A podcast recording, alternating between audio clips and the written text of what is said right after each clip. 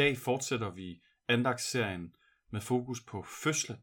Jeg vil læse for dig fra Lukas evangeliet kapitel 1, vers 26 og frem. Da Elisabeth var i 6. måned, blev englen Gabriel sendt fra Gud til en by i Galilea, der hedder Nazareth, til en jomfru, der var forlovet med en mand, der hed Josef og var et Davids hus. Jomfruens navn var Maria. Og englen kom ind til hende og hilste hende med ordene, Herren er med dig, du benåede det. Hun blev forfærdet over de ord og spurgte sig selv, hvad den hilsen skulle betyde. Da sagde englen til hende, frygt ikke, Maria, for du har fundet noget for Gud. Se, du skal blive med barn og føde en søn, og du skal give ham navnet Jesus. Han skal blive stor og kaldes den højeste søn, og Gud Herren skal give ham en, hans fars Davids trone. Han skal være konge over Jakobs hus til evig tid, og der skal ikke være ende hans rige. Maria sagde til englen, hvordan skal det gå til? Jeg har jo aldrig været sammen med en mand. Englen svarede hende, Helligånden skal komme over dig, og den højeste kraft skal overskygge dig. Derfor skal det barn, der bliver født, også kaldes helligt, Guds søn. Også din slægtning Elisabeth har undfanget en søn nu i sin alderdom. Hun om hvem man siger, at hun er ufrugtbar, er i 6. måned, for intet er umuligt for Gud. Da sagde Maria, Se, jeg er Herrens tjenerinde. Lad, mig, lad det ske mig efter dit ord. Og så forlod englen hende.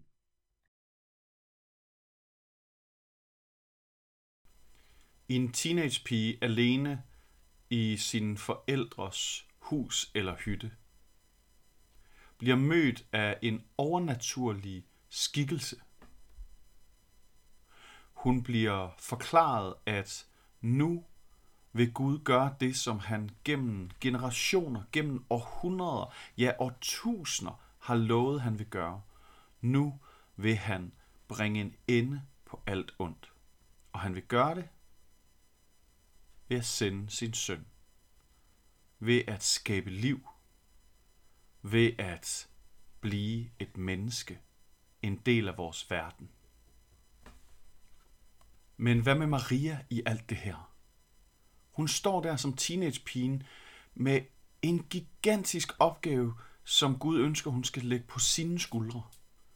Et stort kald, et svært kald, som vil blive til afkald, som vil blive kompliceret at skulle forklare familie og ikke mindst den forlovede Josef.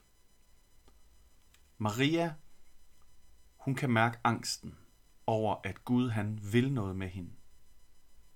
Noget stort. Så englen er alligevel nærværende nok til at indse, at der er noget, der skal siges nu.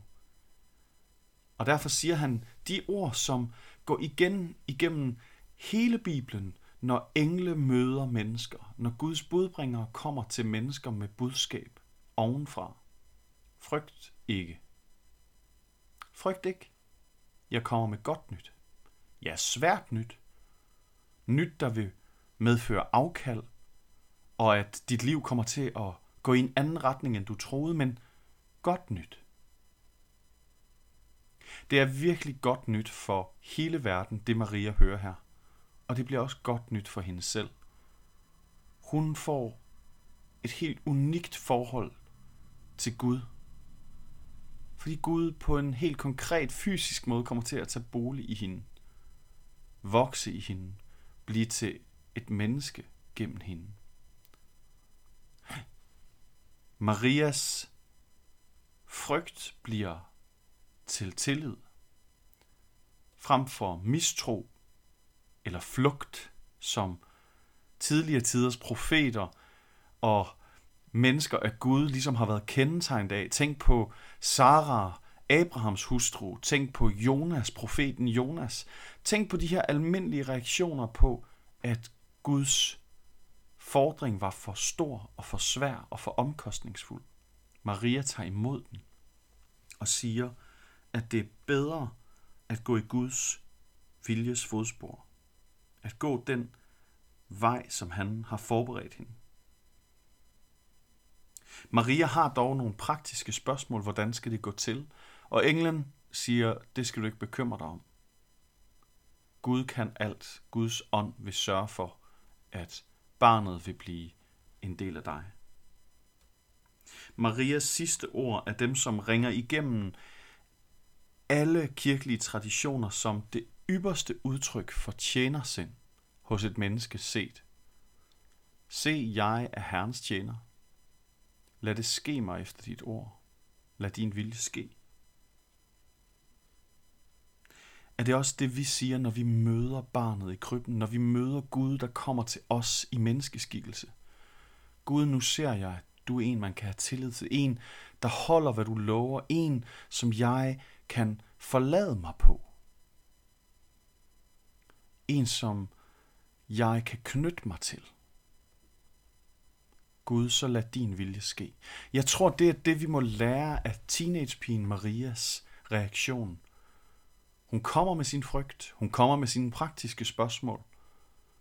Men i sidste ende siger hun ja, jeg vil gøre det, selvom jeg ikke kan se hvordan. Så lad os slutte der, her midt i juletiden, og sige, Gud, du er en, der er værd at stole på. Du er en, jeg vil knytte mig til og holde mig til. Jeg kan se Jesus, at du virkelig ville gøre det. Og derfor vil jeg tjene og følge den vej, du har sat for mig. Gud, nu beder vi dig om, at du vil give os et Maria-hjerte, hvor vi kommer med vores følelser. De er ikke forbudte for dig. Vi kommer med vores spørgsmål. Og vi kommer også og viser dig tillid. For vi husker, hvem du er. Vi ser, at du faktisk opfyldte dine løfter i Jesus. Vil du hjælpe os til at gøre som Maria og fød det hjerte, der overgiver sig i tillid i os. Amen. Kan I have en dejlig dag.